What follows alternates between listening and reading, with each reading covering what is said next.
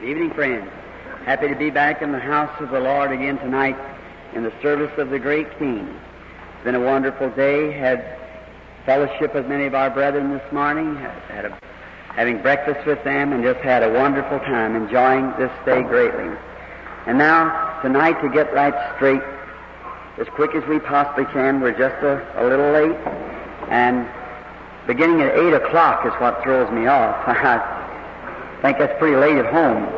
And last, usually I speak just a little long because I try to get just as much in as I can, knowing we just got five nights and two nights after this. And it's not long enough. We, if we had about two weeks, see, the first thing you have to get used to each other. As I used to say, get all the spooks away. well, we won't be afraid of each other and know that we're not here to harm one another, we're here to help one another. And so then usually a person, when they're healed too, oh, right away they're just feeling marvelous. And now if you don't know the approach of how to hold that healing, it'll come right back and you'll be worse than you was the first time. See? Now, sickness is the devil.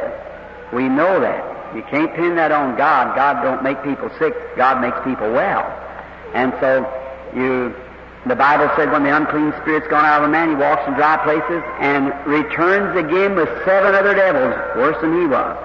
Now, if the good man of the house isn't there to keep him off and know the very attack that he's going to make, then it's worse. Just like a growth, it's a life. It's got a life in it. That life is a growing, like a cancer. It develops from one little cell. You develop from one cell. You come from a blood cell through your father. And That was a blood cell and it went into the womb, and there it began to multiply cells. And it brought forth the child. It grew into the size person you are now. Tear it down and go right down to one cell. Then eh, what's after that one cell? Is a life. That life is a spirit. Your spirit come from God. But where did that cancer, which is developing cells, where did it come from? It come from one cell. But what's behind that cell is another life. And what life is that? A life of death. God can't be, a, life can't be associated with death. They don't agree.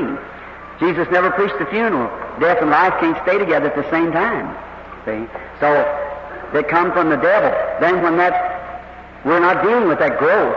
We're dealing with the life in that growth that's making it grow. And when that life goes out, it shrinks. When anything dies, it actually shrinks.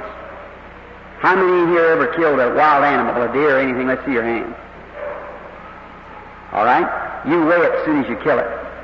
And just let it lay there and tell the boys how much it weighs. And in the morning weigh it again. See how far off you are. Shrinks. An undertaker will be here tell you the same thing about a human body. When you die, it begins to break down. If they've got an artificial eye or teeth, they take them out because they'll push out. But then it's like a little animal run over in the street, a little dog or something. But leave him lay there for about 72 hours and watch what takes place. He's way bigger than he was the first time. See, it shrinks, then he goes to swelling. Well, as soon as that growth begins to swell in the patient, the patient says, Oh, I'm so sick. Oh, I'm so sick. I lost my healing. That's the sign you got your healing. Yeah. you just got it vice versa. Now, I suppose in the afternoon service they're teaching those things anyhow. So, in the big campaigns, we try to get that in. And in my tent, I'm going to try to do it myself in the afternoon service. Give the instructions of how to approach, how to maintain your healing. Just as much know how to maintain it as to receive it. And then if you don't, it's like salvation. You accept Christ, and the first thing you know, immediately the devil takes. How many here is born again? Let's see your hand. Praise the Lord for that. How many was tempted and went through temptation immediately after you was born again? Let's see your hand. Every one of you. Sure. If you didn't, you wasn't born again. So you've got to have every son that cometh to God's first got to be chastised, child trained. No exception. Every son, every person that comes, without exception. Then what happens? This growth begins to break up. It's a growth on the inside of you, the impurities, it'll give you a fever. Sure it will, because the heart's got to beat that through and purifies the bloodstream. And certainly you've got to get worse right away. But you won't get worse for about 72 hours, because that's when corruption sets in.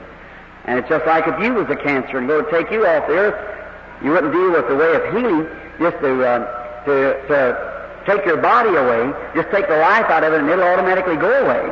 So that's the main thing, is we're dealing with the Spirit. In my name they shall cast out demons. The devil Now, a lot of times we have a person like deaf that can't hear.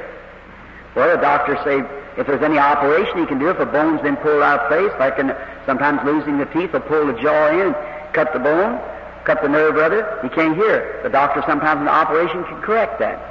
But what if there's nothing there that he can't tell what done? Just like a, my hand's turning black and blue. They can't understand why. It's got a transparent band around it here, shutting off the circulation. That's why the hand will die. If the doctor, the only thing he can work on is what he can see or feel. That's all he can do. But what if it's a spirit in there? He can't see it, feel it, no way to contact it, only the supernatural. Well, they say that's the same thing about hearing. They say he's just deaf. Well, what makes him deaf, doctor? The nerves died in his ear. Well, what made him die, doctor? They didn't die all over him. So just why did it die in the ear? Now, the Bible said it's a deaf spirit. The Bible said Right. it's a deaf spirit. And when the deaf and dumb kept, see, the deaf and dumb spirit came out of the man, he could speak and hear. See? It's a spirit. What happens? That transparent man that our physicians and working in the, on the anatomy, what they have been trained to work on, they can't find it. They know the nerve went dead, but what made it go dead? That's the next thing. Now the Bible said it's the devil. All right, when you get that thing released, first thing you're going to get feeling in there, and well, your hand will be all right. If nature isn't interrupted, every cell will produce just exactly of its kind. It's, all has to be of the devil. All sickness. Remember, before we had any sickness, we had no sin. And sickness is an attribute of sin. When sin came in, sickness followed it. And so sickness is to shorten your days. And it's of the devil. And some people, those people, if you ever hear people say it's such a blessing, God makes people sick so that He can bless them. Uh, That's thinner than a broth made out of the shad of a chicken that starved to death. There don't you never believe such a thing as that. That's not Scripture. If it is, Jesus Christ defeated His own purpose when He come to the earth and healed them that was sick and afflicted. He came to the earth to defeat exactly what He come to do then. So see that that won't hold water. no sir. No sir. Jesus came to rid sickness and to rid sin and to rid every and you can't you can't deal with sin in any manner unless you're dealing with sickness. That's right. Now he just didn't die for one stripe that made him for our sickness and the other for our salvation. It was all through giving us salvation.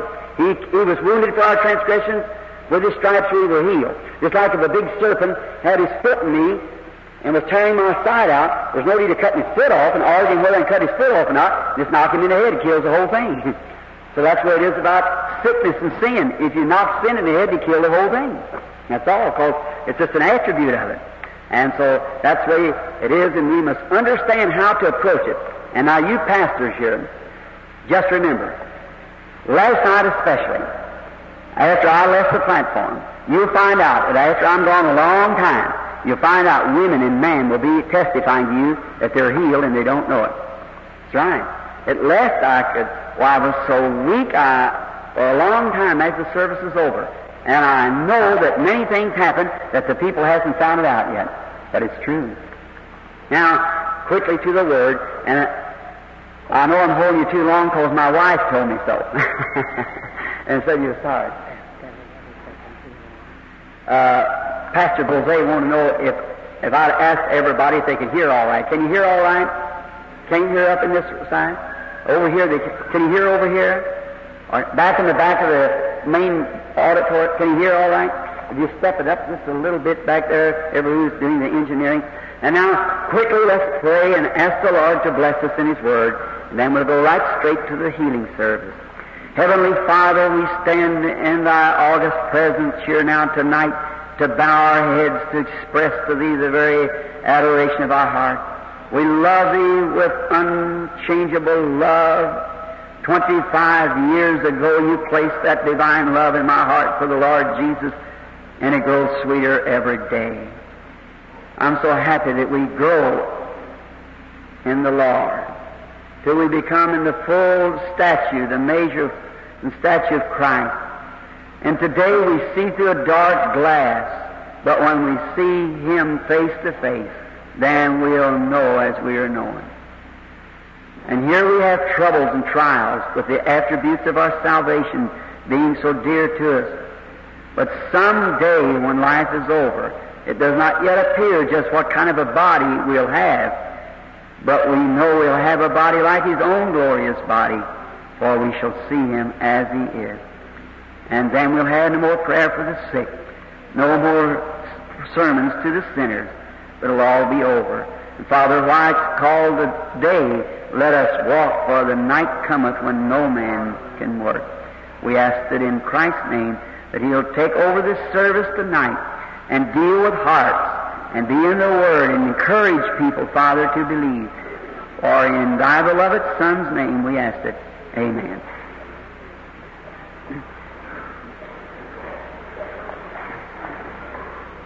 This blessed Word of God, which I do love to read, I want to read a portion out of Romans, the fourth chapter, the 18th verse. And against hope, believed in hope, that he might become the father of many nations. This, this and the promise should be made, be fulfilled. And being not weak in faith, he considered not his own body, now dead, when he was about a hundred years old, neither the deadness of Sarah's womb. He staggered not at the promise of God through unbelief, but was strong in faith, giving glory to God. May the Lord add His blessings now to His Word. Being hearing good reports today of the things that's happened in our little meeting here in this little congregation, as small as it is, gathered, yet the Holy Spirit has met with us and blessed us. Now, we're speaking tonight upon faith. And I thought it would be nice maybe if we would uh, use this great character of Abraham for an example of faith because it was to Abraham the promise was given. And we'll kind of review the life of Abraham just a little because he was an outstanding character. And he was a man who believed God. And now he had no great backgrounds to believe God because it's commonly believed that he was from a family of idolaters. He came down from Babylon, his family, dwelt in the land of Chaldea, the city of Ur, the valleys of Shinar, and was just an ordinary man. He wasn't no angel, he was just a man like you and I. And God, looking over the earth to see for a man that he could put confidence in that would believe him regardless of circumstances, he found Abraham and called Abraham by election. Now I want you to notice, this might take just a short time. I've got my watch before me, so I won't go too long. God, the infinite, eternal, immortal God knows everything from the beginning. He knows the end. When there was a cycle like a, a panoramic going around, and it's a perfect circle. That's eternity. There's no end to a perfect circle. You start on top of this platform tonight, you could bore right through to the ground, all the way through the ground, out into the earth, and uh, through the earth and out into space, you'd still have a perfect circle. And that's the way eternity is, just endless. And then when Satan upset this program, there was a little a block started back here, and it just dropped down. And it comes along for a certain space, and it's called time, then it goes back again. Now, it doesn't cease to be eternity. Some people say that we will be in eternity. We are now in eternity. Eternity just dropped down into a time limit, but it moves on. Christ standing back at the beginning, at the end when it started, He foresaw everything that would be, and He just come down to redeem the sinner and to bless us, and went up and standing at the other end of the road, making a blessed old highway across the way, that scarlet streak of the blood, and some glorious day will take a horse he's tied to eternity or time to time, and we'll give it a pull, and a church will be lifted out, and eternity will roll on just the same. He knowed all things. He had to be to be infant the immortal. And back there when he saw that it would take something great, he had the program in his own mind when he seen that Satan had, now Satan cannot create. Satan can only pervert what God has created. And sin, listen, sin is only righteousness perverted. Right. Did you ever think of that? Right. Anything that's sin. For you to be married and live with a wife, that's exactly what God said. But to be immoral is pervert. It's the same act, but it's to pervert what God has made right. See? And all sin is righteousness perverted. And Satan perverts what God has made. And he made you to be a son or a daughter to him, and Satan perverted you. See? Change your way of thinking. Change your mind. Change your appetite. Change your desire. Now, what a good mess he's made out of the nations today. I think of how the nations has become so polluted. I'm speaking of ours in the U.S. All we got down there is people with their heads sticking into televisions and radio and this old silly music of rock and rolls and all kind of stuff like that. It's of the devil. That's right. Of the devil. And men and women will stay home from a prayer meeting to go and listen to that woman Lucy, or sister Lucy, or, or some kind of silly thing. And what is it? I've got the crime records on it myself right from the files of the FBI, which is I have in my own possession, that all, nearly 90% of that, they're married four or five times and caught on the street in filth and honoriness, and you stick your head to look at that, it shows what's in the heart. A real born again child of God loves the Word and stays with the Word and with the Bible. God help you Canadians. Don't never let that American pollution get in here. And that's right. Where did it come from? Where do you get it from America? Where did America get it from Hollywood? Where did Hollywood get it from hell? Exactly. So it's that. Oh, look what it's stripped all women. It's made immoral everywhere. The whole world's become a conglomeration of, of immorality. I heard the other day that some mayor down in Florida was going to pass a law that women had to dress uh, all the way from the neck to the knees to come on the street. I'll move to Florida if it is. Yes, sir. I'm so tired. You look this way and that way. Everything is immoral. I had a little crucifix hanging up in front of my car. Some fellow was riding with me the other day. He said, Hey, Brother Branham, I thought you was a Protestant. I said, I am. He said, That's Catholic. I said, When did the Catholics have the option on the cross? That's the emblem of Christian faith. Little saints, dead people like Saint Cecilia and all them, them dead people that Catholics pray through. That's the sign of Catholicism, not the cross. Christ raised from the dead. Right. Yes. I said, I see so much evil on the street. When I see that evil, I look at the cross and think, oh God, how I love you for saving me from such corruption. That's right. Let him always be before our face. Now, Abraham was called by election. Abraham is election. Isaac is justification. Jacob is grace. And Joseph is perfection. Now, in the beginning, when God called Abraham, he called him not because he was a good man, but because God foreknew Abraham. God knew what Abraham would do. He knowed Abraham. He said, I know that Abraham will raise his children to fear the Lord. God knowed him. God knows you. That's the reason we, as Congressman Upshaw used to say, we can't make ourselves something that we ain't. That's right. That's right.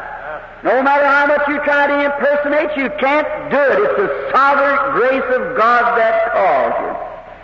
And Abraham was called by the grace and by election. And when he was called, when he was received his call, he was given the covenant of God, not because he was a good man, but it was given unconditionally to him. Now, this is going to hurt legalist believers just a little bit now. I don't mean to pinch, but we want to know the truth, see? There's nothing that a man can do to save himself. You're already saved by grace. Right. Right. You can't stop eating meat. You can't stop doing this. You can't stop. There's nothing you can do. Christ saves you in that alone. That's right.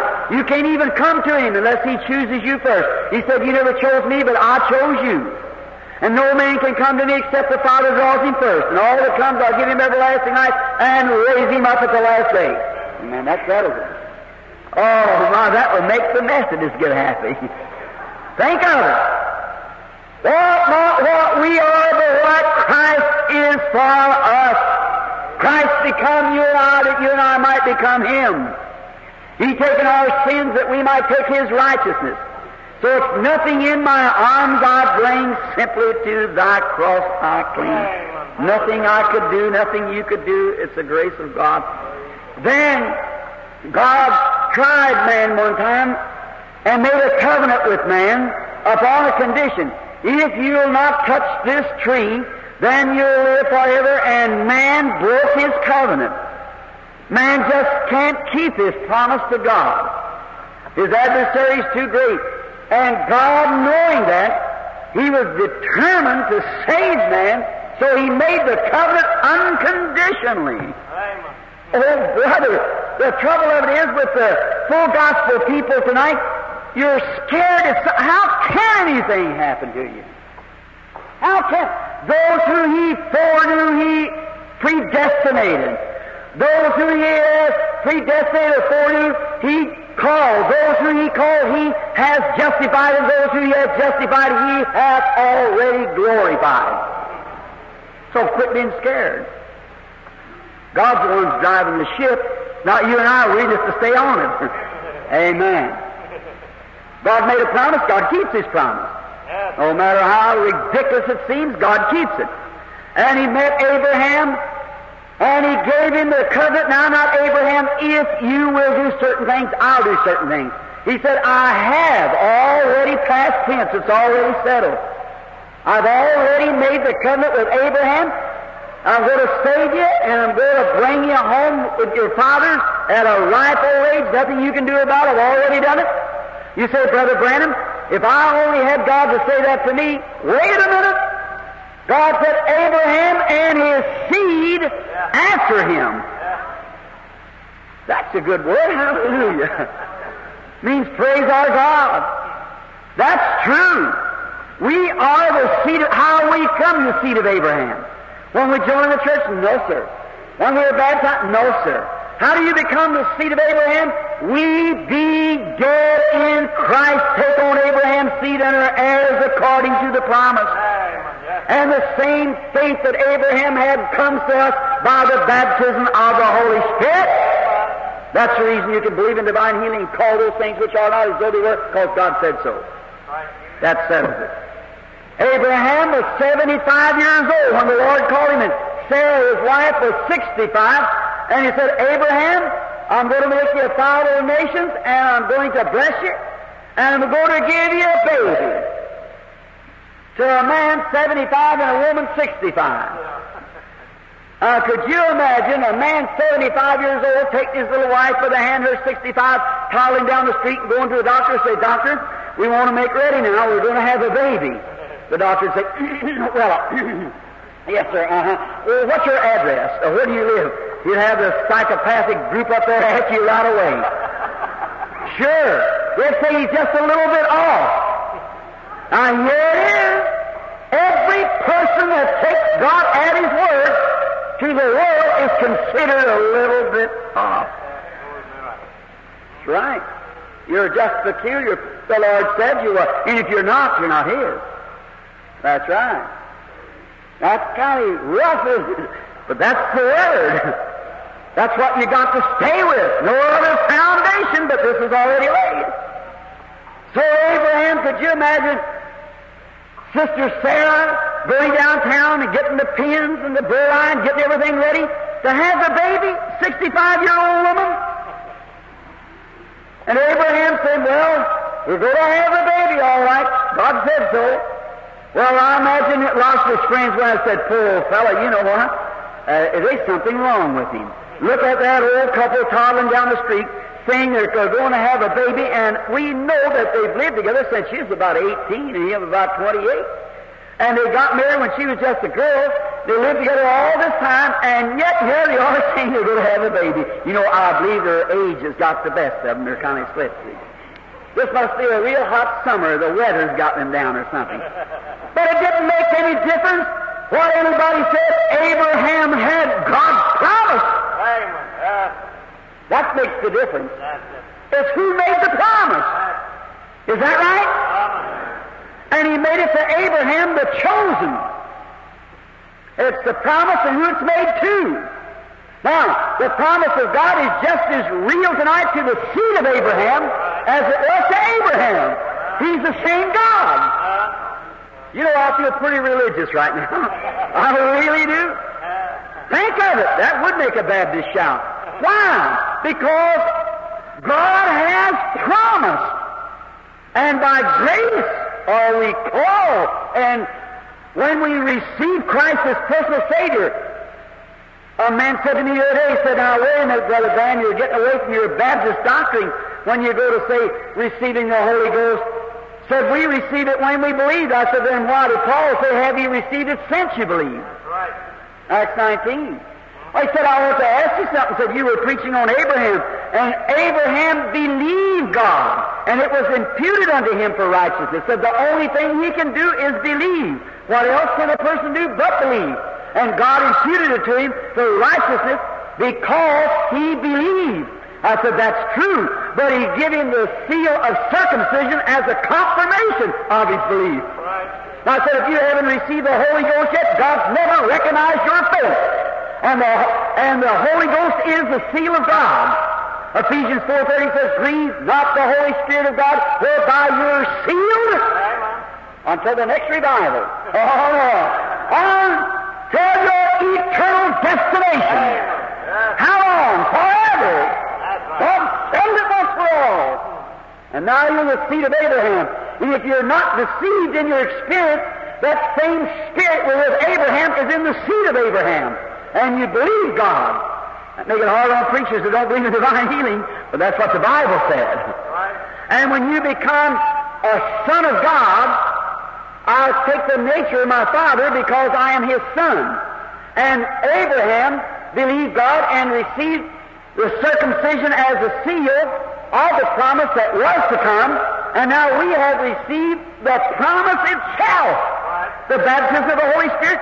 And the Holy Spirit dwelling in the man makes him a son of God, and he believes like God believes. Right. What did I say? he believes like God believes. And where did God, how did God make the world? Hebrews 1. He made it out of things he had nothing to make it with. Right. He just said, let there be. And he believed his word. And the very ground that you're sitting over tonight is nothing else but the word of God made manifest. Amen. If it isn't, where did he get the material to make it with? Right. Where did it come from? God spoke His word and believed His word. And Abraham took God's word at the impossible and it was made possible. Mary the Virgin took God at His word and the impossibles was made possible. The whole course of life was changed and she brought forth a baby knowing no man because she took God at His word. And if anybody will take God at His word, His word will be made manifest.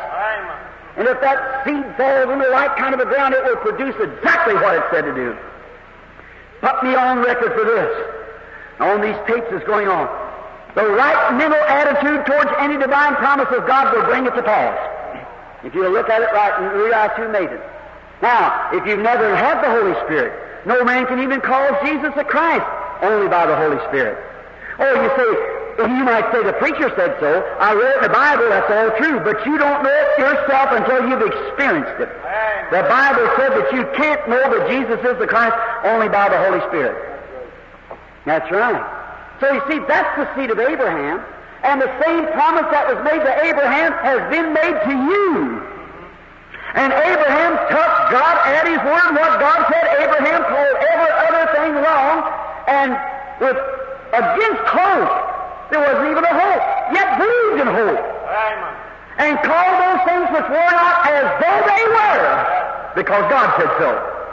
Now, if you're dying with a cancer, if you're blind, if you're crippled, whatever you have, God promised to heal. and accept His Word and call those things. You say, I ain't any better. Quit looking at that. The seed of Abraham don't look at, at the condition, they look at who said the Word. God said so. People take symptoms. Always looking for, I was paid for, my hand was crippled, I'm no better, and you'll never be no better as long as you look at your hand. That's right. Here some time ago I stood by a dying child. It's been about eight years ago. Boy about 12 years old. An old father sent for me to come, and I said, well, sure, I'm these meetings. He said, Brother Branham, my baby's dying. And he said, I'm an old man, my only son. He said, if you'll come and pray for him, Brother Branham. I said, well, I'm, I'm just sure I've been eat a big dinner. I said, under no anointing. He said, just come pray the prayer. I believe in you, Brother Branham.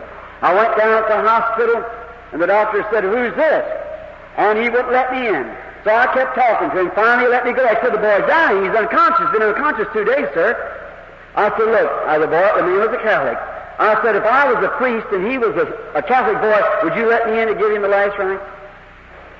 He said, well, that's different. I said, no, it's not. Not a bit different.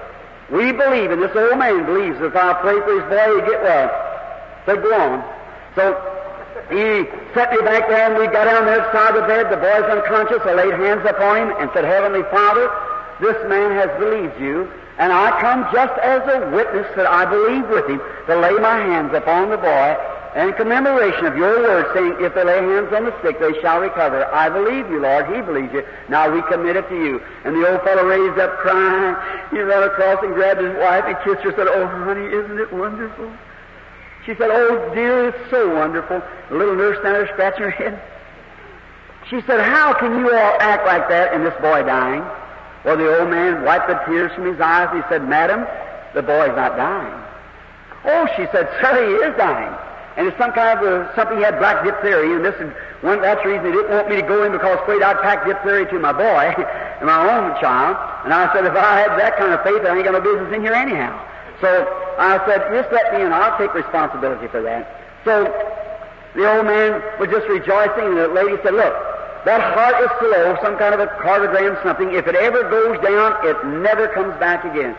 I'll never forget what the old man said. He put his arm around that little nurse. He said, look, sister dear, said, I'm not disputing your word. He said, see, the only thing that you have to look at is that machine. So that's all you're taught to look at is that machine. In the medical and scientific research that I have, that's wonderful. We all appreciate that and thank God for it. But said the only thing you're looking at is that machine. So that's all you got to look at. But said I'm looking at a divine promise. That God promised to do it. And that boy's married and got a wife and child. Sure, laid back that for another day. Lord wants that thing begin to come up again, and it had never been known. He said in all the world's history for it to do it. It depends on what you're looking at. See, if you look at your hand, don't look at that, look at God's promise. God said so. And if God said so, that settles it. It's always like with the seed of Abraham. They believe it to be the truth.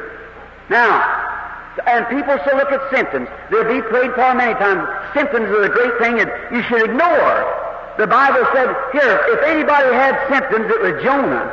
How many remembers the story of Jonah? Now that man had a right to have symptoms. Now look, he was he was backslid because the Lord told him to do something he wouldn't do it. He took the easy road, and he was backslid out on a stormy sea, and was, they tied his hands and feet and threw him out of the ship, and a big fish swallowed him, the whale, and anyone knows that when a fish feeds, then he goes down to the bottom and rests his swimmers on the bottom.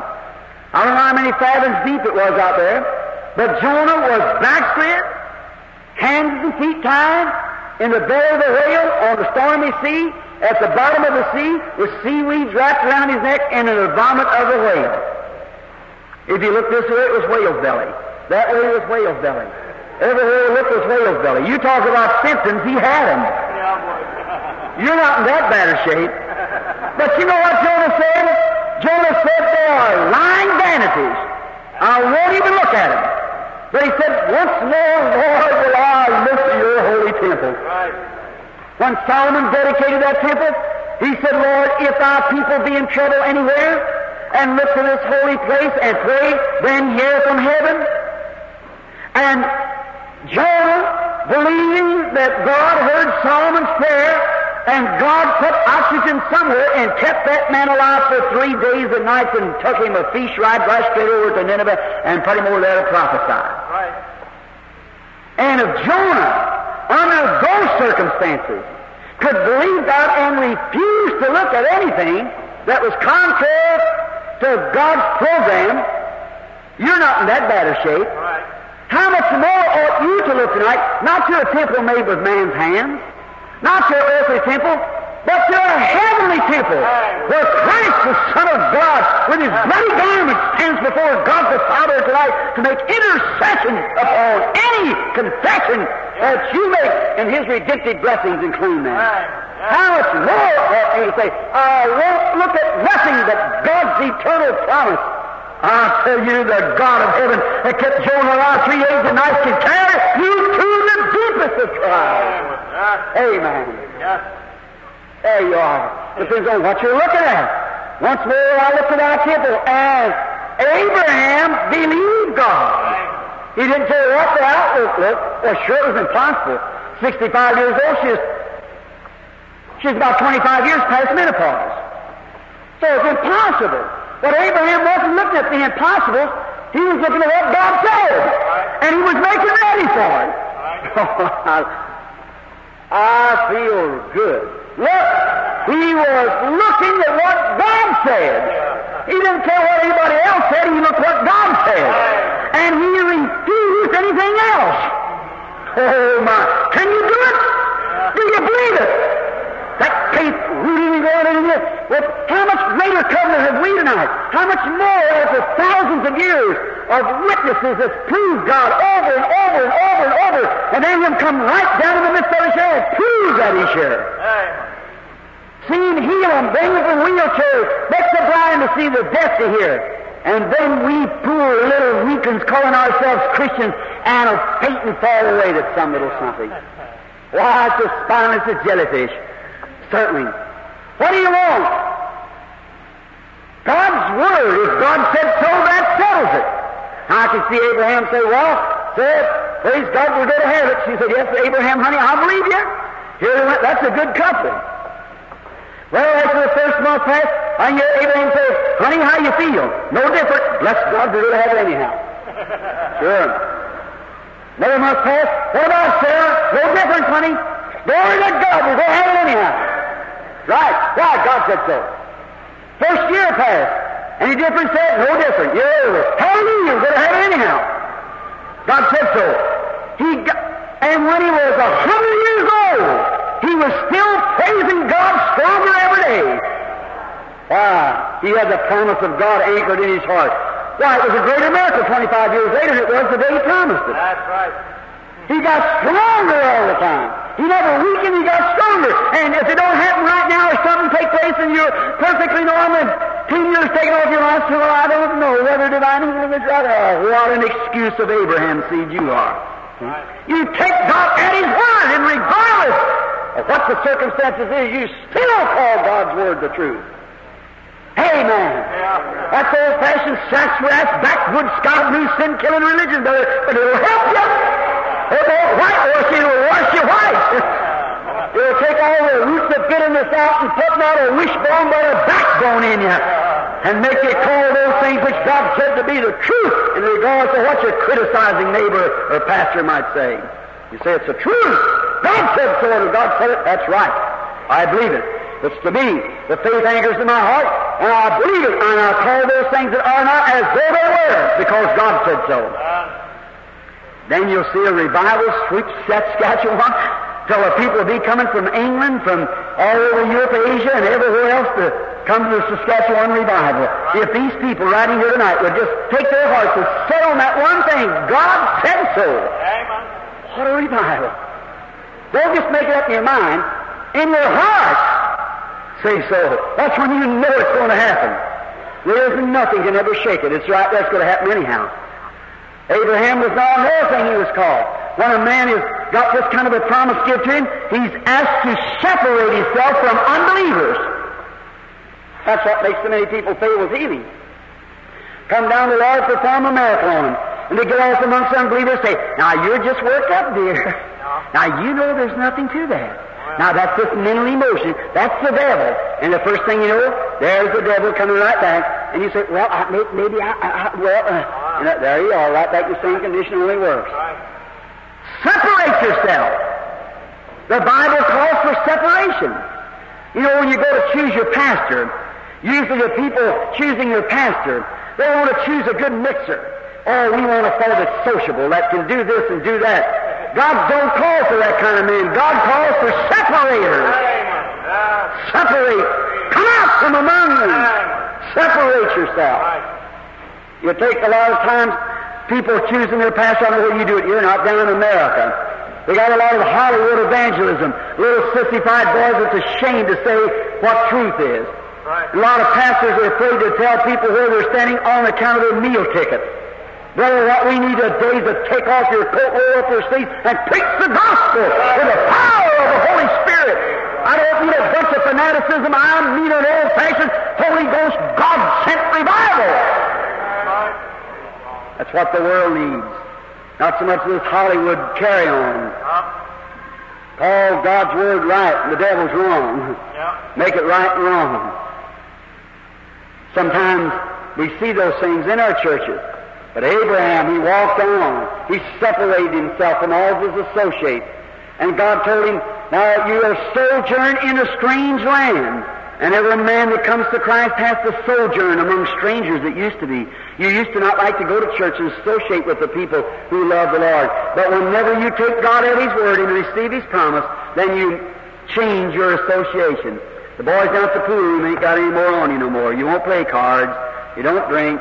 You don't act like you used to. You separated. You crossed the line. Come over the river Euphrates and become a Hebrew or called out. And, and he was asked to sojourn in a strange land among strange people speaking strange languages. But he did it because he believed God and wanted to be inherit the promise that God had given.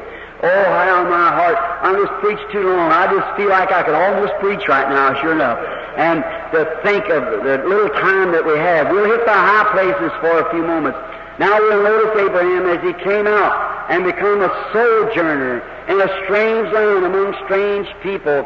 And first thing you know, he had someone with him who was lukewarm, Lot. Lot was his nephew, and was lukewarm. You know, the red hot Christian and the lukewarm Christian can't dwell together. That's right. That's what's the matter today. That's what makes the, the church the way it is. We're just getting into that Laodicean church age. It's just lukewarm, and God said it makes him sick at his stomach. He'll spew you from his mouth. Right. Just enough religion to go out to church and sit like a wilted flower. That's right. Brother, we ought to have an old-fashioned red-hot prayer meeting and a testimony meeting and men and women out praying and house-to-house work and on the street and doing something for God. We've lost our zeal. We've lost our love. We've lost what the things that God gave us. We let it slip out of our hands. And a bunch of so-called you you went after a lot of noise instead of the real old-fashioned gospel. If there's a Negro in here, I don't mean to make remarks about them, but an old Negro man one time, and this is not a joke. I don't mean to joke because this is no place to tell jokes at the platform. This is the place to preach the gospel. But to get this point that you might see, an old Negro man one morning just kept saying, oh, hallelujah, hallelujah, hallelujah. He didn't preach at all, he just kept hollering hallelujah. When he got home, his wife said, Parson said, I want to ask you something. So what make you holler so much this morning? He said, honey, what I didn't have in lightning, I had to make up in thunder. And I think we've had a lot of thunder instead of so much real, pure, holy, unadulterated ah. gospel teaching. If it had been so, then the church had been solid on the rock Christ Jesus and should be moving on. Ah. That's right. It might scorch a little, but I'd rather be scorched now than burnt forever. So just really know that it's the gospel truth. Now, when Abraham then, this little fellow along with him, lukewarm, they come up with fuss. That's the way it usually does. You take a lukewarm member, and the first thing you know, they'll pop their chewing gum a while and look over and say, now, if Sally wore that kind of a hat to church tonight, you know that's not right. Here's the start. That's it. If you thought Sally was home with that kind of hat on, why didn't you go pray for her? And she didn't straighten up, then take her out to one side, put your arm around, and say, Sister dear, I want to ask you something. Talk to her like that. That'd show more Christianity. Than it would be to raise a little cult or a little friction in the church. Any Christian would do that. But then, uh, what did Abraham do? They started fussing, so Abraham said, Now, Lot, before we have any quarrels between us, you separate yourself from me and I from you. Now, you look any way you want to. You take your choice. That's the way a Christian does. Give him the benefit of the doubt. Take your choice. You go east, I'll go west. You go north, I'll go south. And I'll give you the benefit of the doubt. Well, right quick, that backslider, he wanted to look for the easiest road. So he looked over and he seen Sodom.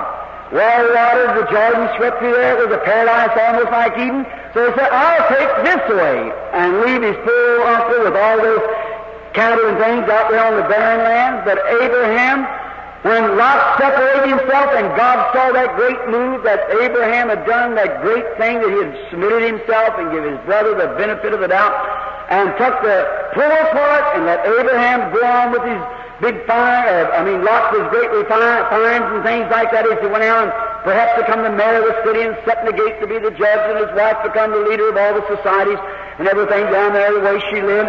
But you know what God said to Abraham? He said, Abraham, rise up. Amen. I know you think I'm crazy. Maybe I am, but just leave me alone. I feel better this way. So he said, raise up, Abraham. Look around. So look to the east. Look west, north, and south. So walk throughout the land, because it's all yours. Amen. Look it over. That's what's the matter with Christians. That's what's the matter with people. You don't know what you own. You know, if somebody give me a, the Bible, this blessed Bible here is your possession. Everything that God promised in here is yours. It belongs to you. But maybe you say, well, the Lord saved me, praise the Lord. I'm glad that I don't know about the bank. I don't know about these things. My, could you buy a house without looking through it? Yeah, that's right. Buy anything? I want to look around. Yeah. You know, the, the Holy Ghost is like a great big arcade. You know what an arcade is? And you're baptized into it. And if I owned the arcade, I'd like to go around their shelf and see what I own. Right. Look around, look at this. If something seems to be a little high, get me a ladder, climb up to it. Look around, see what belongs to me. And that's the way you ought to do as a Christian. Look through the Bible. See what the promise is. Every one of them is to the believer. Amen. Remember we used to sing the songs before we backslid. Every promise in the book is mine. Every chapter, every verse, every line. I'm trusting in His love divine. Every promise in the book is mine. Right. Yes, it's yours. God, if you're sick, God said He'd heal you. If you're worried, God said He'd give you peace. If you're a sinner, God said He'd save you. If you've been saved, He said He'd give you the Holy Ghost. Peter said so the gospel on the day of Pentecost, said, Repent every one of you, be baptized in the name of Jesus Christ for the remission of your sins. And you shall receive the gift of the Holy Ghost towards the promises unto you and to your children and to them as far off, all the Prince Albert, and as many as the Lord our God shall call. How can you take the blessed Holy Spirit out of this age then? If, if God's still calling, He's still giving the Holy Ghost. Amen. That's the truth. All right. The promises to them that believe. One fellow said to me not long ago, said, Oh, preacher, I, I, I don't believe in divine healing. I said, Well, you're unbelievers. It's not for you anyhow. It's just for believers. That's right. It isn't for unbelievers. It's for them that believe. That's what salvation, the Holy Ghost is for them that believe. Not for them that believe not, but to him that believeth. That's right. It's only for believers. And everything God promised in the book, we want to take His word and say it's the truth. Anything contrary, say it's a lie. Let every man's word be a lie and mine be truth. That's what God said. And Abraham's children believe that. It's become God's children through Christ. Receiving the same Spirit was on Christ comes on the church. Can you drink the cup I drink? He said to the woman. The one her sons one one place now. Yes. Can you be baptized with the baptism that I've been baptized with? Yes. And he said, You shall. That's right. A double portion shall come upon you. That's true. Like the garment of Elijah that fell upon Elisha, the double portion. The Holy Ghost come upon the church, and these things that I do, more than this shall you do, for I go to my Father. God's promise. You're just afraid to claim it. But just like a little girl that wants something from her daddy or a little boy, they say, Daddy, will you give your right, Daddy? You'll make him the promise, you'll keep your word. How much more will God keep His word to His children? You might make a promise and you can break it, but God can't break it because He can do it, and He won't promise until He got the strength to do it. And Abraham said He counted him that he was able to keep his promise, and that's the reason he believed him. What do you count him tonight? To keep his promise? Then we find out after that, Abraham said, Lord, I'm almost a hundred years old now. I still believe you. Now how am I going to know that I'm going to receive this promise? And look what he said. He said, Abraham, come out here. I want to confirm this promise to you. Oh, I love that. God always confirms His word. He confirms His promise. Say, come out here, Abraham, alone to yourself. I want to confirm my promise to you, my covenant. And I listen real close. And he said, go get me a heifer of three years old. You get me a she goat three years old, and you get me a ram three years old, and a turtle dove and a pigeon. And Abraham went and got them, slew them all, and he cut the, the heifer and the she goat and the lamb. He cut them apart in the middle, but he didn't separate the dove and the pigeon. Why? They were both offerings for sickness.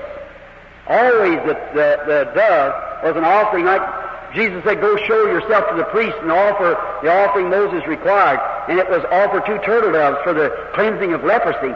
And some of them is run, over running water, and how one was killed, the other, the blood upon the other, and so forth for a cleansing, for healing. And now look, the reason he cut these in two because the covenant of salvation had been clave between the Old Testament and the New Testament upon the different sacrifice, upon the one sacrifice upon animals and the other upon the Son of God. But the death, the healing has always been based upon the faith of the people. That's the reason they could not be separated. Now, watch this sort of almost make the Pentecostal shout. Notice, even as far as they are, Watch what happened. He cut them in two, and he said, "Now Abraham watched the birds off of them that they didn't that they didn't come down to eat the carcasses of the beast until the sun was going down. And when the sun was going down, I listen close. God caused a deep sleep to fall on Abraham. In other words, Abraham, there's nothing you can do about it. The covenant is still unconditioned. And I'm going to do it, so I'm just going to put you out of the picture. You go to sleep. And when Abraham went to sleep, showing that it was nothing he could do, he couldn't stop eating meat or keeping days or doing this or doing that or trying to merit himself something or being sprinkled this way and baptized backwards and up and down trying to merit something. It's the grace of God that does it every time. It isn't you, it's God. Yeah. So Abraham, you're not even in the picture. I'm going to do this. I'm so glad that he does. I just like to just believe him and follow him. After all, he's got the right to say yes or no. I'm so glad that he saved me, aren't you? And he never done it because I was any good or you was any good or we merited anything. He done it because he loved us. Hallelujah. That's right. We never loved him. He loved us. We couldn't change our nature no more than you could tell a pig that he was wrong eating a manure pile. Well, certainly not. I wouldn't think nothing to see a pig eating manure. That's his nature. But I'd hate to see a dead, I'd see a lamb eating in the same diet. And what gets me is I, don't condemn a sinner for what he does. Right. The sinner's all right. If he wants to drink and grouse and fuss and carry on stew, that's his business. Go on. That's your business. But you that call yourselves Christians and then do the same thing the sinner does. That shows your nature hasn't been changed. You're still a pig. That's right. Right. That's right. Right. I don't mean to hurt you. I want you to be cured. You know, you have to rub the scab off sometimes to get the thing to heal up right. So that's what the gospel does. It gives us an old-fashioned rubbing down. Then it pours some burning alcohol or something in the back of it to kind of make it burn a little bit. Now, notice what he did. Then he said, Abraham, I'm taking you out of the picture. You have no more to do with it at all. And Abraham went to sleep. And when he did, the first thing he saw before him was a real black darkness, death that faces every person. It was once appointed unto men to die, and after this the judgment. A of darkness, hard, shaky. You know what a horror is? a darkness come before Abraham. But after that, he looked and he saw a smoking furnace. Every sinner deserves to go to hell. God's confirming his covenant now. Watch. And then after the smoking furnace, he saw a little white light. Salvation. And this little white light went up to these beasts and went right in between each one of these beasts, making the confirmation of the covenant of Abraham. This little white light. What was he speaking of? In a symbol, if you're spiritual minded, you'll pick it up right quick. It was Christ he was speaking of. Every one of those animals, every one of those birds, them beasts, everything spoke of Christ at Calvary. Now let me give it to you a little bit uh, so you can understand it. In uh, Canada, what if you and I in Canada or anywhere in America was going to make a covenant with one another? I say, sir, will you do a certain, certain thing? Yes, Brother Branham. Well, I'll do a certain thing. Let's shake hands. You reach over and get his hand, shake hands. That's a covenant. Confirming it. Yes, sir. It's settled, is it, boy? It's settled. That's the way we do it, isn't it? Now, in Japan, when they make a covenant, it's a strange thing, but they get a little cruse of salt. And they get out there and talk the covenant over, and one gets some salt and throws it on the other and throws salt back on him. Now that's confirming a covenant. But in the Orient, back in the Bible becomes a new book to you if you're ever in Palestine and in the Orient, the Eastern country. It's the Eastern book. It's just a new book when you see it in the light of the Eastern people. And in this day, how a covenant was made, what they did, they taken um, they taken a beast and killed it. They killed the beast and they wrote the covenant out on paper or a lamb skin, wrote it out on here, and they took that, tore it apart up over this dead beast his body. One man took one piece, one man took the other, and took an oath to God that if they broke this covenant between them, let their body be like this dead beast. What a binding covenant. And that's how that God confirmed the oath to Abraham. Now look, when Christ was on earth, the Son of God, which Isaac, the promised one of the child, how did he know he was going to have it? He was speaking to him what he was going to do by the killing of these sacrificial beasts, speaking of Christ. And what did God do at Calvary to confirm the covenant? He took his own son to Calvary, and on Calvary's cross, he tore him apart. He said, Father, into thy hand I command my spirit. And he, God rent the spirit from the body, and he took the body up to glory. You believe that? Sitting at the right hand of his majesty, and sent the Holy Spirit that was in him down to the church to confirm and to do the same things that he did when he was here on earth, to write the covenant on this and to that. And brother, the only way in the world that the covenant will ever be kept uh, be kept as when you and I receive the baptism of the Holy Ghost that God tore Christ apart and sent the Holy Ghost down for you and I. The only way we'll be able to go up in the rapture is when that body comes to receive a spirit again, uh, raptured people that's in the covenant, and the covenant is the circumcision by the baptism of the Holy Ghost. That's Abraham's seed. Amen. I feel like shouting myself. My! God made the promise, and He tore Christ apart at Calvary.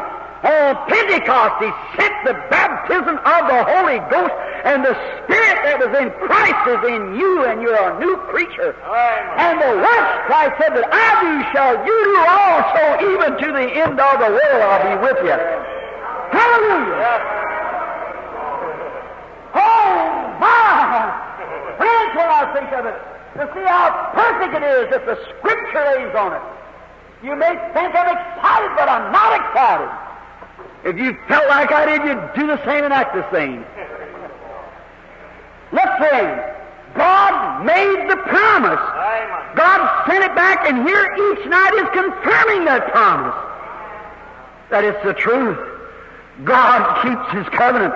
God confirms His covenant. When you see Christ going through the audience and doing the things that He did when He was here on earth, knowing like Abraham, knowing like Christ did when he was here on earth the different things, the woman at the well, and all these things taking place the way they did, if God writing on this second piece of paper, pulling out his church for his name's sake, that the same Spirit was on this body up here, and this body is the raptured body that will go to meet this one, God took an oath by himself, for there's no other he could take it by, and swore that he would keep it. Hallelujah! My, my, don't be scared of hallelujah means praise our God. He's worthy of every praise that could be given him. Amen. A woman the other day told me, said, Mr. Branham, you brag too much on Jesus. I said, I don't brag enough. She said, you make him more than a man. I said, he was more than a man. Ah. Oh, she said, you're mistaken. He was a prophet.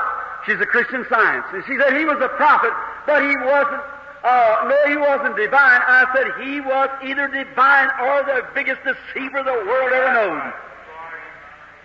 She said, I said, if, his, if he wasn't Emmanuel's blood, if God the Father didn't overshadow that virgin and create a blood cell in her, right, that brought forth the Son Christ Jesus, nobody, no man had nothing to do with that. God Himself did it. And the blood's why we're redeemed. That's what's the matter with the church tonight. It's in anemic condition. It needs a blood transfusion from Calvary. The old-fashioned baptism of the Holy Spirit back into the church again.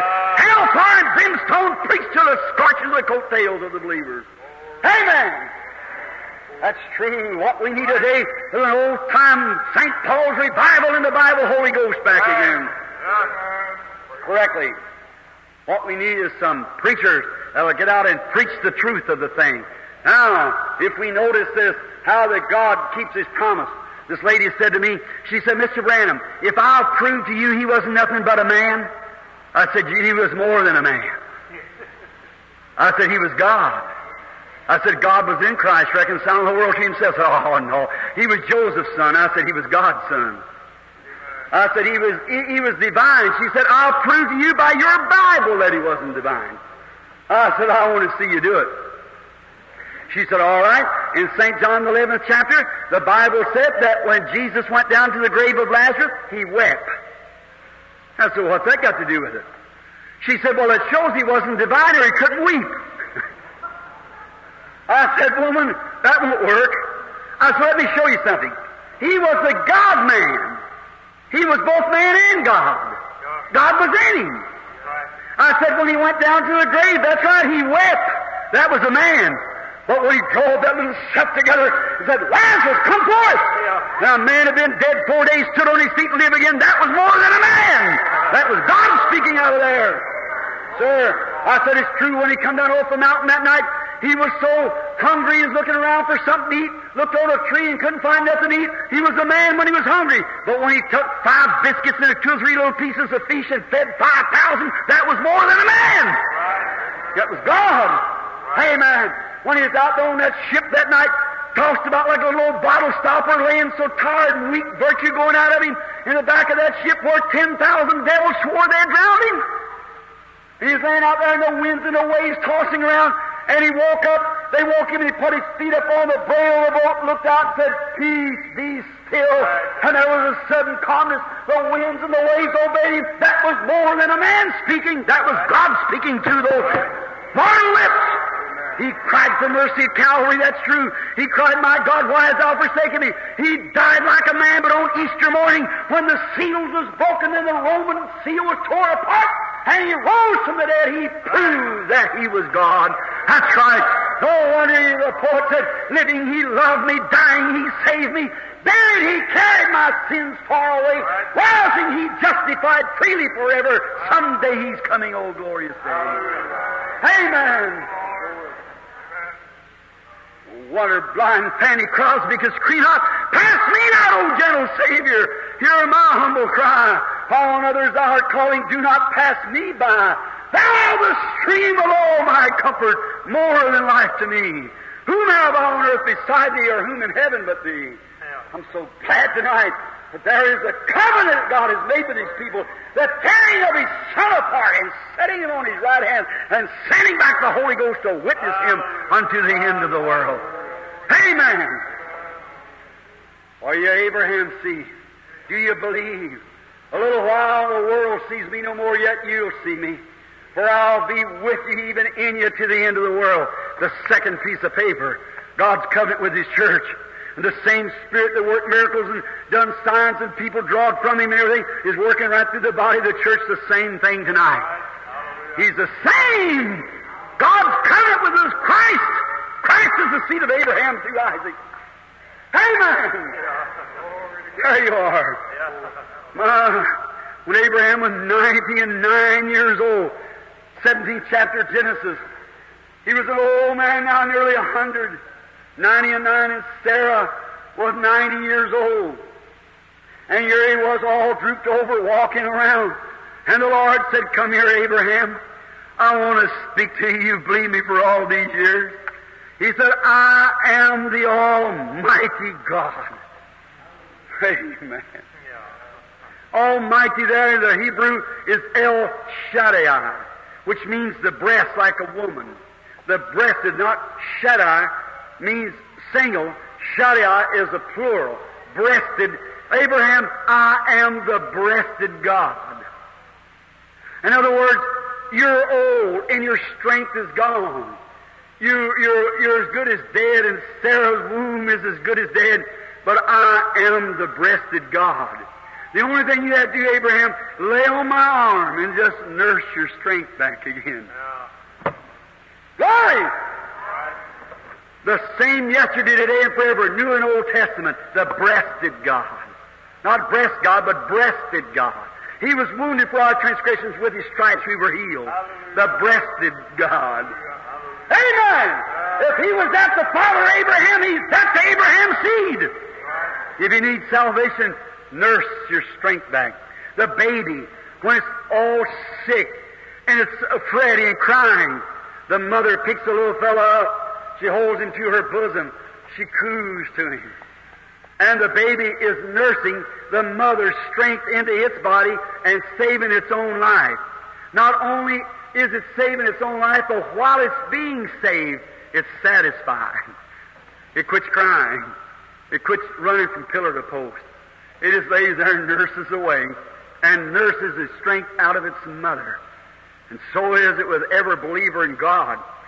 If we have need of salvation or healing, we rest our eternal soul, our body, upon God's eternal promise and just take a hold of God's Word and perfectly satisfied, call those things which are not as though they were, and nurse away on God's promise. God, you promised it, I believe it, and hold to it. Oh God, Heavenly Father, I pray tonight that in Christ's name, that you'll speak to this people, Lord, and let them know that you're still the Almighty, the breasted God, the one who made the promise, who was wounded for our transgressions, bruised for our iniquity. The chastisement of our peace was upon him, and with his stripes we were healed. Why, his very shadow upon the earth, like the moon to the sun. And the moon gives light while the sun is gone away. And so is the church to reflect the light of the Son of God while He's gone away. And someday, the moon will go down and the sun will rise. And the both will blend together then. The moonlight and the sunlight becomes one. When the Son of Righteousness rises with healing in His wings, these old sick bodies will be made immortal. This soul that's tempted and tossed about will then be stable forever in the presence of God. Oh, Father, while we're living and watching and waiting, may we, with that eternal, blessed Holy Spirit that dwells within our hearts, and knowing that He's sure to visibly show Himself present, to do all kinds of wonders and signs among the people, as He did on the days that He walked in a corporal body here. He made the promise, and today we see Him do the very same thing. Oh God, may these people not never forget that second piece of paper, that Jesus Christ is the same yesterday, today, and forever.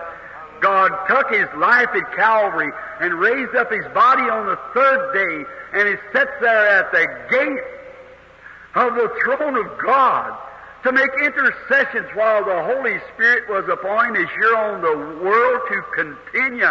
And God tore him apart and put the Spirit upon the church to continue till He comes again. Father God, may these people, these lovely people here of Canada, realize tonight, Lord, that you're trying to get to them the honest gospel truth. Grant it, Lord. How much more could you do? What more, Father? There's nothing you could do. You said it in your word. You sent an anointed man to preach it. And now you're here confirming it and proving it to be just as it was, the Spirit of the Lord Jesus Christ, the covenant that He made with Abraham and his seed. Now, Father, we realize that many people are not Abraham's seed. You know, we realize, Father, that you said it was to the seed, not seeds. And Jesus said, A little while and the world will see me no more, the seed. Yet ye shall, the seed. For they'll recognize, they'll recognize the Spirit of Christ when He moves and shows that He is alive. And they'll rejoice and believe and call the things which are not as though they were because they take God at His word. Grant it tonight, Father, that the blessed Holy Spirit will move in our midst and do the things that Jesus did when He was here on earth, that at the day of judgment, when I shall stand to give an answer, or give an answer and account for the message tonight, each one of us will have to answer. Then, Lord, may He come and confirm it, or we will be without an excuse. In Jesus' name I pray. Amen.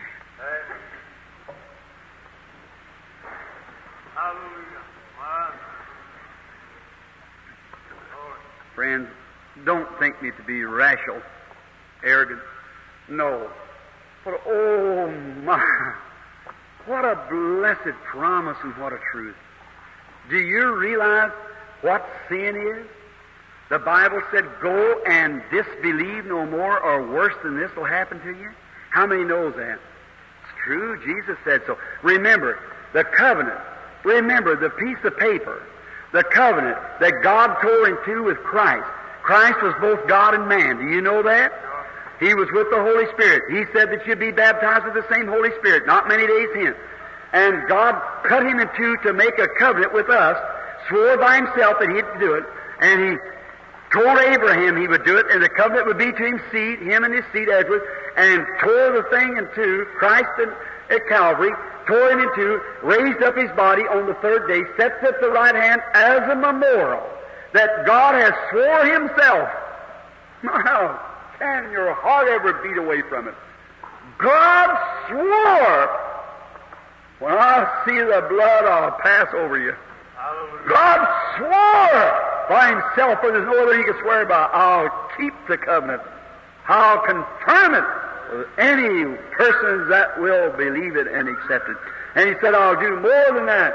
A little while I'll send back the Holy Spirit, which is the tore part from Christ, and He'll be with you, in you, to the end of the world, and the same thing He did when He was in this body, He'll do among His people until He comes again. Now, the Holy Spirit is here, and each night, we're not a great big number of people. We don't care to be a big number of people. We, I never want to be big, I want to be honest. If there, I never want to be great, I want to be sincere. I, I, I, I want to love the Lord. I want to serve the Lord. I want to help the people. Now, the only way I can do it is tell you what the Word said. Then it's up to God to come and confirm that Word. Now, I want to ask you something. When Jesus Christ, God's Son, was here on earth, what kind of works did He do? Just see what He did. He said, I do nothing till the Father shows me first by vision. Is that right? St. John 5, 19. No, he said, I don't do it myself. I do nothing. I can do nothing till the Father shows me first. People come to him, and all times, he even asked the boy one time that had epilepsy, he asked the father. He said, how long has he had it? Turn not around and tell another things that he told the woman where she had five husbands and, and told Nathaniel where he was when he prayed over under the tree and told Peter what his name was, said, Your name is, is Cephas, but it will be called Peter, which is by interpretation a little stone, and so forth. He knew their name, he knew where a fish was, had a coin in its mouth, and he said, I'll do nothing till the Father shows me first. Now that Jesus that died God's covenant, and raised again, that same Spirit was on him, is in the church, and promised for God that would be to the end of the world. It's up to you to receive it. Now, I hope that the people never get in your mind that there's any man on earth with any sort of a gift can help you any more than to point you to the finished works of God at Calvary. I trust that you don't have them in Canada. It's too bad we have plenty of them in the United States. But we don't have them, I hope, in Canada. For any man that claims to be a healer and says God lets him heal the people, he's taken the virtue from the cross.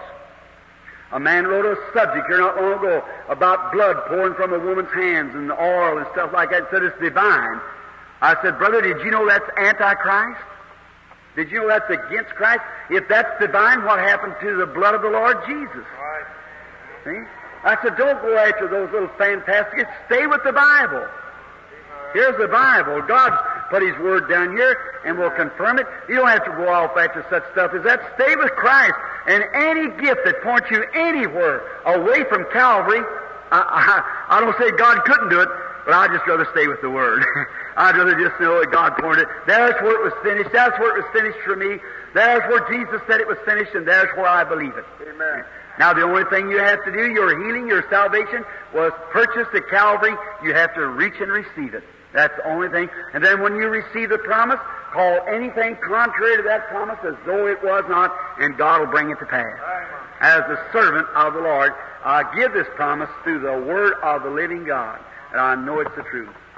Watch him what he's doing here in your midst. See the things that he's taking place. Now, we're going to call a prayer line and pray. Now, coming to the platform, as the people come, if you we're a little bit earlier, they will walk you to the platform. I know there's four or five different kinds of cards out here now because they had three or four days already of giving out cards. And um, uh, where is, give some to speak with tongues. It's been very much misused, but it's a gift of God just the same. And He's give some interpretations. That's been misused, but it's true just the same. God has real. Where you see a bogus, remember there's a real one that's made off of. Before, when you see a bogus dollar, remember that's impersonating a real dollar. When you see a false gift of something pretending, remember it's made off of a real one. That's right. When you see an old witch out, you know, on the street, a fortune teller, hold out your hands and, oh, you or so and so, remember that witch is impersonating a real true prophet of God. Right. When you see anything false, it's impersonating, it's Satan has perverted something and making a false conception of some real thing God has.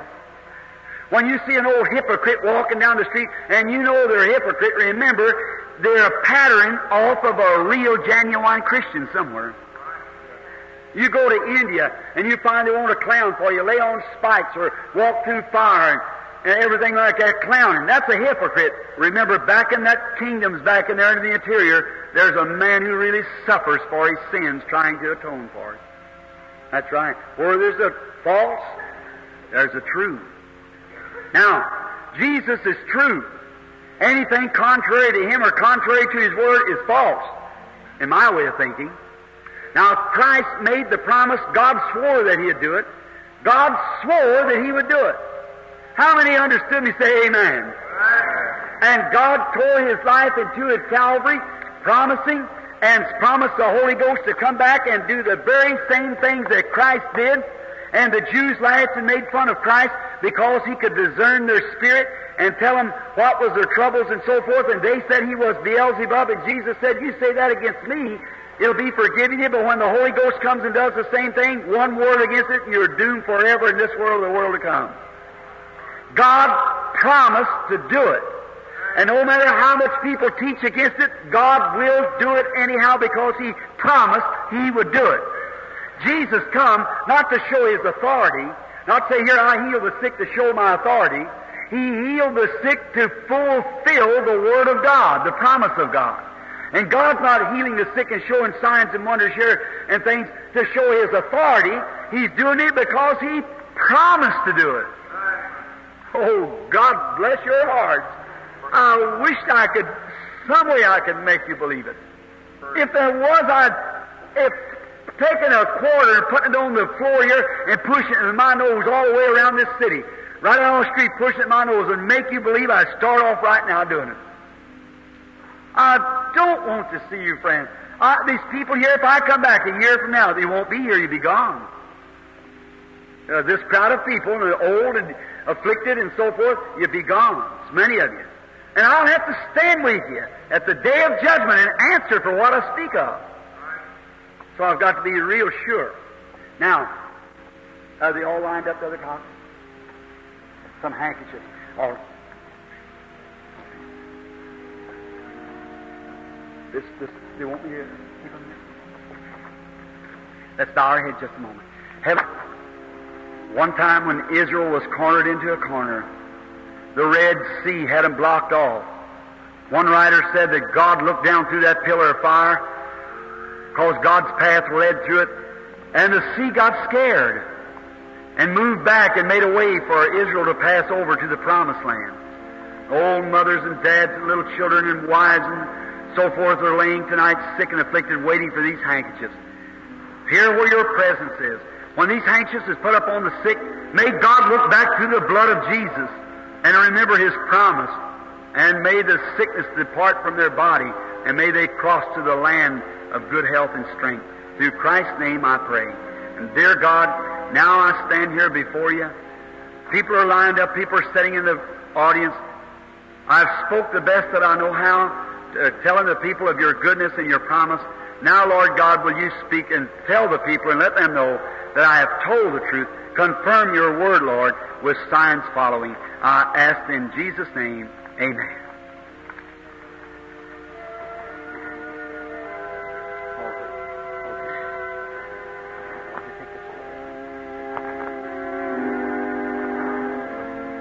All right.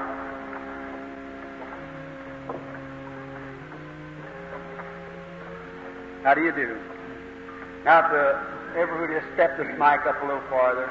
Now, tomorrow night, the Lord willing, I won't take just a few moments to explain the best that I can. It's supernatural. You can't explain it, but how this works. It's not me. You just disbelieve and it will never work.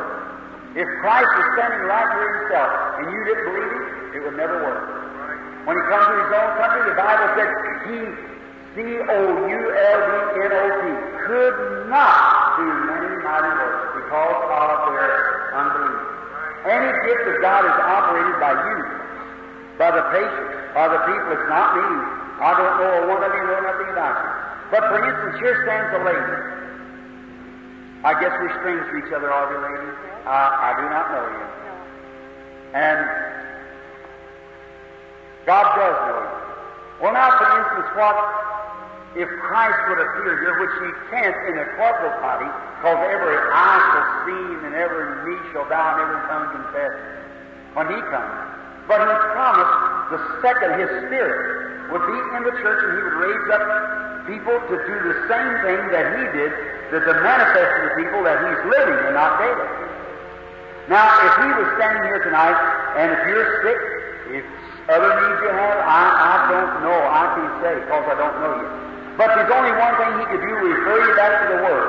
And his Word gave a promise that he would be with us and would do the same things that he did. And when he was here on earth, he didn't claim to heal the people, but he knew their hearts as the Father would reveal to them. Is that right? Now, how many knows that's the truth? Well, then, if Jesus of Nazareth, what is it? Humble yourself and submit yourself. Now, she has to submit herself. That woman might be a standing there. I don't know. She might be an infidel. I couldn't tell you. If she is, you just watch what happens to her in a few minutes. Remember what that guy did that comes out to hypnotize me? Sitting there trying to hypnotize. Make me bark like a dog and leave on these army camps. They hard him to come in. And the Holy Spirit turned around and said, You child of the devil. But pack you out of here. It's been paralyzed three years now. You into the meeting. Sure. Just watch what happens. Let just, just submit yourself to God. Take off all your your doubts and them away and never pick them up again. Say, Lord, I'm just going to watch. I'm going to pray. I'm going to believe tonight with all my heart.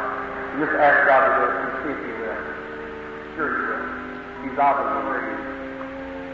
Now, ladies, You just look at me just a moment while we talk. I'm going to give a little illustration, a Bible illustration for the newcomers in here. One day our Lord Jesus went up to Samaria and he sent the disciples away and a woman came out to talk to him. And he said, uh, bring me a drink to the woman. He'd never seen her, she'd never seen him. Why, she said, it's not customary for you Jews to ask me Samaritans and that. We have no dealing. He said, but if you knew who you were talking to, you'd ask me for a drink. Why, she said, the well's deep and had nothing to draw with, and how could you do it, and so forth. And the conversation went on. After a while, he found just exactly where her trouble was. He said, go get your husband. She said, I have none. That's right, she got five. She said, Sir, I perceive that you're a prophet. And we know that when the Messiah comes, which is Christ, when he comes, he'll tell us these things, all things. But who are you? He said, I'm he. Now, if that was Jesus yesterday, and if he's the same yesterday, today, and forever, it had to be the same Jesus today. Is that right? Do you believe that already? And if he will do it, and a woman and I both here stand before God, the Bible laying between us here, that we've never seen one another and know nothing about each other, and here we are standing here, and if Christ will perform that tonight, and you go away disbelieving, I'd hate to stand in your place. That's all I would know. But now may the good Holy Spirit of God come as we yield ourselves to Him in Christ's name and prove that He is living and here and God has right oath has kept His promise and the Holy Spirit is here fulfilling the word of the Lord Jesus Christ just before His second coming and the ending of the world. I pray in Christ's name. Amen. I've just to talk with you just as our Lord, because you're the first patient here. And I don't want to call you a patient. I don't know. I can't say that.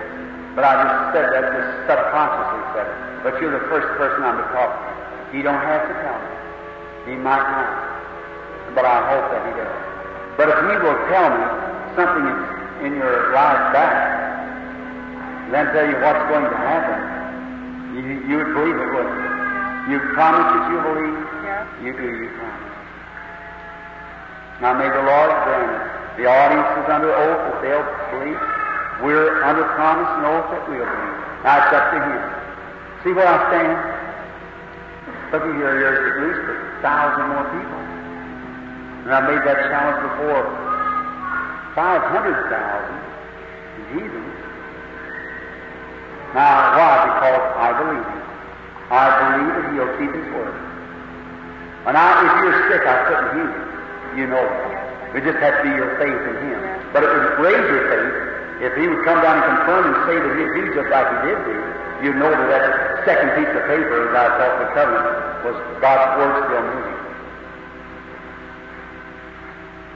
Now, if the audience can still hear my voice, I see the lady walking up and down the floor in.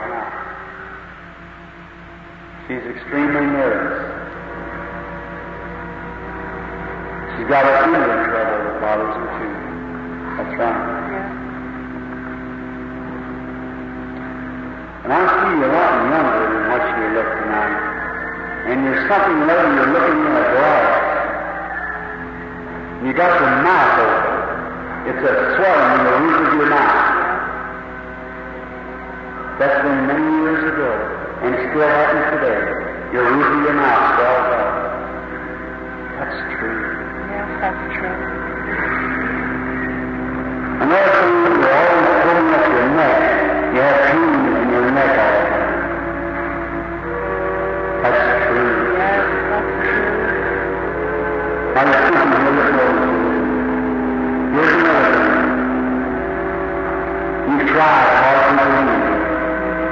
This is not the first time you pray it. You've come time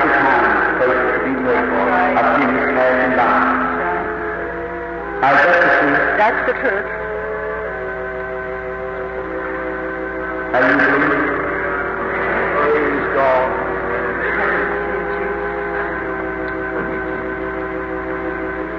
You do it as in my heart, now right now, I don't know how to say. I don't know. The only way I know tomorrow, they'll say in peace. That's how I know. I know it said something, but I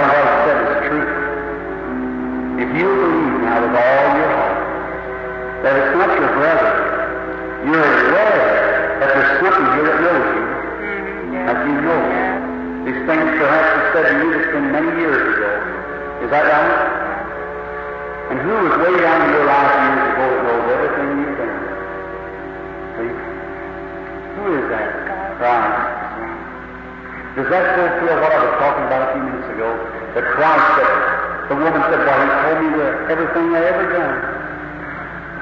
Jesus said, These things that I do for you also.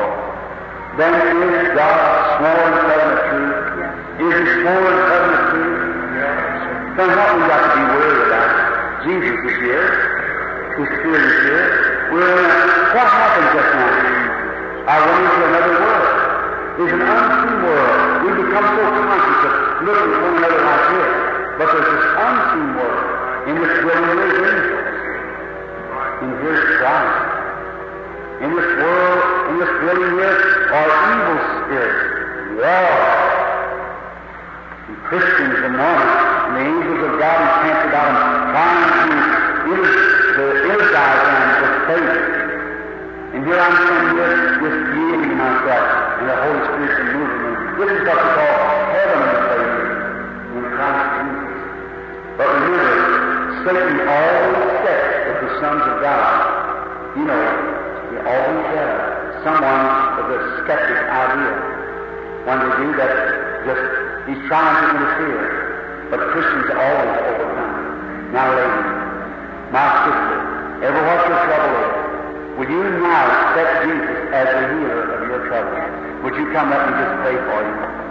Our kind Heavenly Father, with my hand to you the other arm, my sister, I pray that you will bless her and heal her and make her well and give her desire of heart and may her testimony cause an old-fashioned revival to strike in her church or neighborhood wherever she's from. Lord, thou hast done everything now that can be done, and I ask that you will now that this anointing on our sister, that she'll call the things which have been as though they were not, and go on and live Christ's name, amen. God bless you. I believe with all my heart. It's over. God bless you. All right. Would you come? This, is this the patient here? Come. Uh, please don't, no one leave. Just sit still a few minutes. I just feel something fixed to take place. God will honor His word.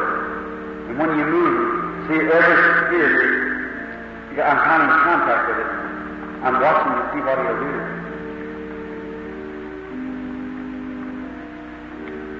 Just have faith in God. Believe you out there right there, Lord. That it's not what you call what you believe. Just believe. That's all I ask for you. Just believe. Now the lady here, I suppose we're strangers to each other, are we, lady? I don't know you. Never have seen you. You have seen me before. Probably up here at the platform or somewhere. Is that how it?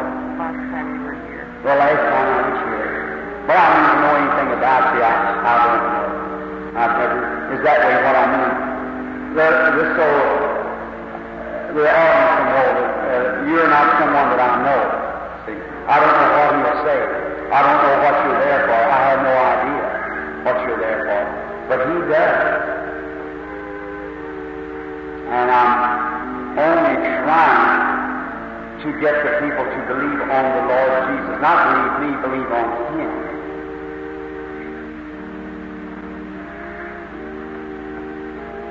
You have a, a lady's trouble, a female disorder. It's bad. Could be awful bad if something isn't done for it. Extraordinary case, and it causes you much trouble. That is right. You believe? That is true? You're just trying to get over little hump there, aren't you? There's something that just, you can't feel right down in your soul, just like that you can accept it this time. I'm not reading your mind, but you could hide your life if you had to. You're just as open to the Holy Spirit now, and it's all in the mercy of God. Maybe I tell you who you are, you believe me, don't you? Aren't you Mrs. Green? That's right. Don't you live at an address called 553 22nd Street East? That's right, isn't it? Now you do, you're over the hook now. Lord bless you. Father God bless the woman Christ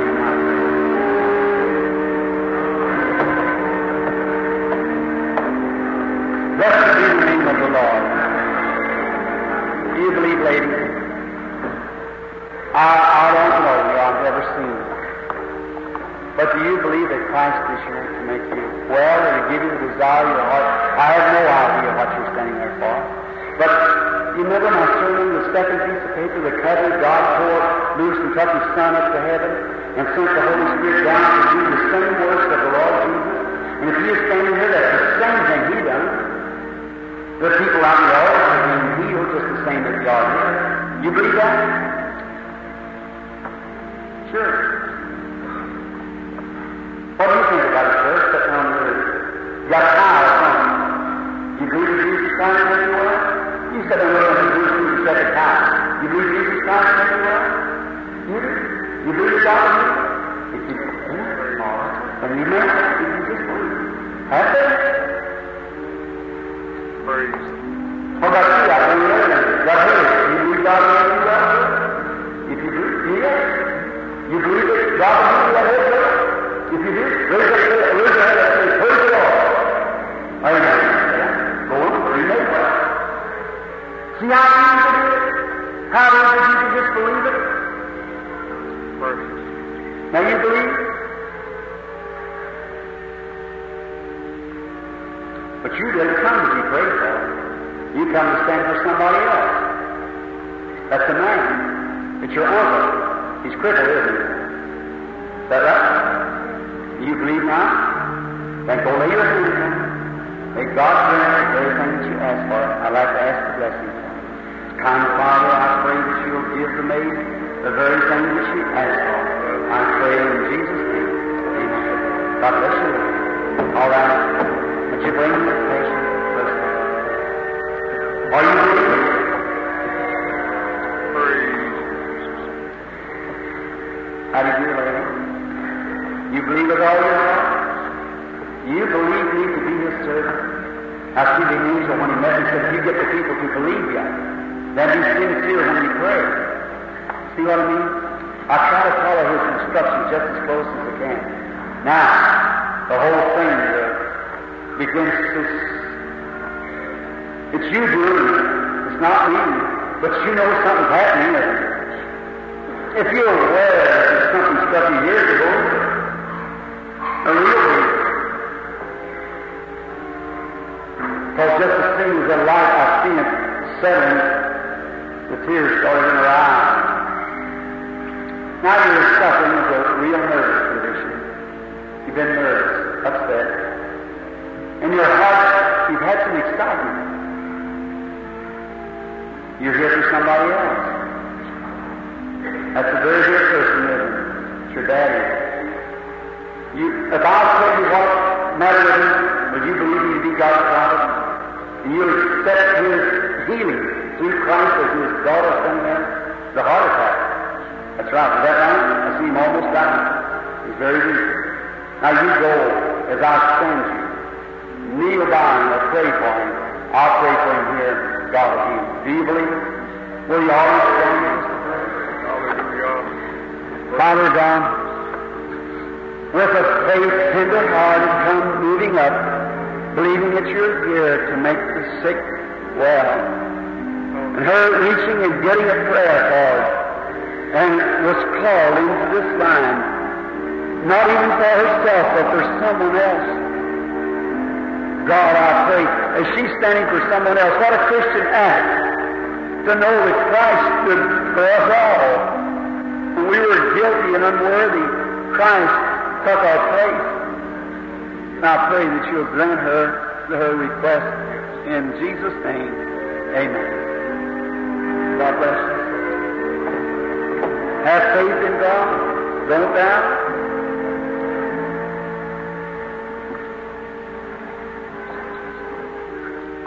About it, little lady? Lift your little boy up. something happens. When you pick that child up, you want to pray for, don't you? Right? You need prayer yourself. Your trouble's in your side, your right side, isn't that right? You believe me? You're set straight from me, no spirit between you and I, but the Holy Spirit. Your little boy's got a rupture. Is that right? I've never seen you in my life, as I know of. We're strangers to one another. But I'll tell you something. You name that baby after my boy. His name's Billy Paul, isn't it? You believe you be God's prophet? And receive what you ask for in Christ's name. Amen. Praise the Lord. Oh, living God,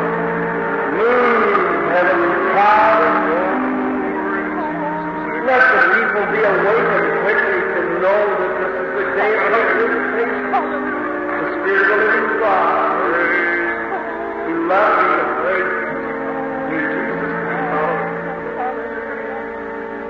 Friends. You never know. You'll never know the. I hope you wouldn't think I was a hypocrite. But seems like now after those visions, it's just, I'm just shaking, looking with frustration on top of my head. This is weakness. And look at me like I can't see very far back in the audience. It looks kind of milky. What is it? These two worlds you're laying between them. The people is moving, drawing. Would you bring someone else? Sister, Brother Cox, how do you do, lady? You believe me to be a servant?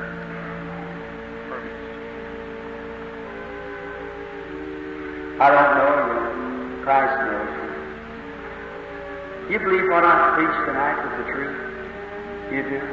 That Jesus, the Son of God, is here in the form of Spirit to do the same things, and you believe that's Him? If you believe that, that heart trouble that you've been bothered with will leave you. You believe it? Your eyes are going bad to you all the time, aren't they? That's right. And you're extremely nervous. Isn't that true? Now that you might know that I was God's prophet, there's somebody here with you tonight who wants to be prayed for. That's right. That's your husband. That is right. If I'll tell you what's wrong with your husband, would you believe me to be his servant and believe that Christ is sending here? That me, a man, would know not these things? I see your husband can't sleep at night or something. There's something bothering him. He's up and down all the time. And that's caused by a nervous condition, and it's right under his eye. I see him moving in his eye. It's right, isn't that right? Raise your hand if that's true. Then do you believe God? Then come here. Come here. Jesus hast said, Come unto me, all you that labor and are heavy laden. I'll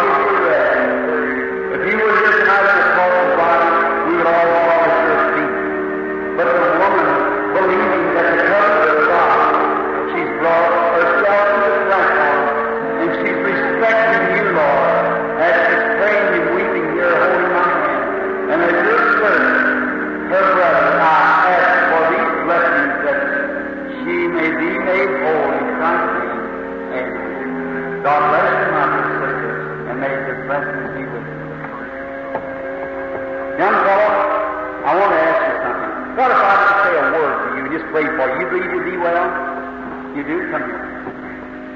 You will see when you pass the corner. Father, I thank thee for thy goodness to the man. And I pray now that you'll bless him and ever keep him in the perfect condition in Christ's name. Amen. God bless you, brother. Just on the road rejoicing and being happy.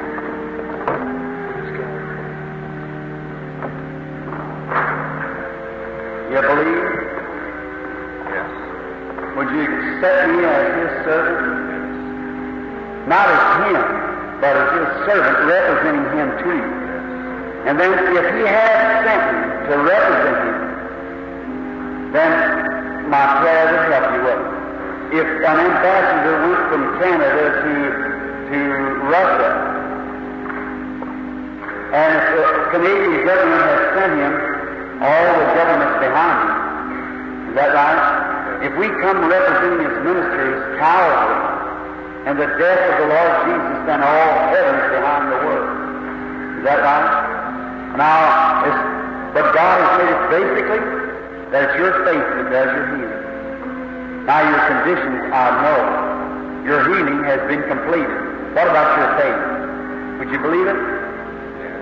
All right? From being a, a nervous type of person, you've caused yourself to have an ulcer in your stomach, a stomach condition. That's right. Isn't that right? You can't eat. But now go eat you a good fat hamburger. Enjoy your meal. At the faith of the Lord Jesus makes you. Heart trouble kills a lot of people. But Jesus Christ is the Savior. Do you believe that, my brother? You do?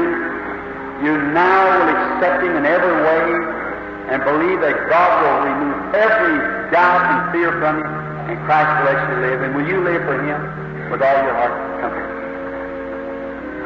Dear Heavenly Father, as I hold myself to this man, knowing to seeing the shadow following him, and as Elijah put himself upon the body of the dead baby, I pray, God, that you will heal this, our brother, and grant his blessings through Jesus Christ's name. Amen. God bless you, my brother. Go on your road rejoicing. Forget all about you were sick or anything that happened or what more. Oh, nervousness is a bad thing. Christ is a healer. You believe that, don't you, lady? You believe He'll make you well? Amen. With all your heart? Let's bow our head. I want to show you something, lady. Everyone out there suffering with nervous condition, raise your hand. I'm sure what's in this crowd there. See? That pool, you just can't call them. There's so many of them there. Now believe with all your heart. Heavenly Father, in the name of the beloved Son, the Lord Jesus, I challenge every unclean spirit, every devil, and ask that it leaves in Christ Jesus' name. May every nervous person in this building be made completely whole at this time. In Christ's name I ask it. Amen. God bless you. Go rejoicing, going happy. Let us say praise the Lord. Everybody. And we rejoice in the exceeding abundance of our Lord Jesus Christ. All right, come up. All right. Everybody ready? Let's, oh, yes. All right. Heavenly Father, I pray for the little lad and ask that you'll heal his eyes, make him well, bless his loved one here, and may this all be to God's honor and glory through Jesus Christ's name. Amen. Don't doubt, believe, you be well, everything normal and well. Let's say praise the Lord.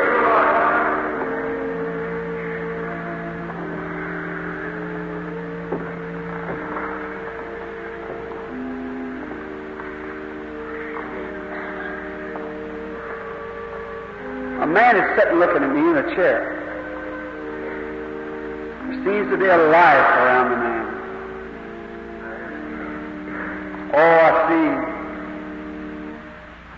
You have accepted Christ as your healer. Isn't that right?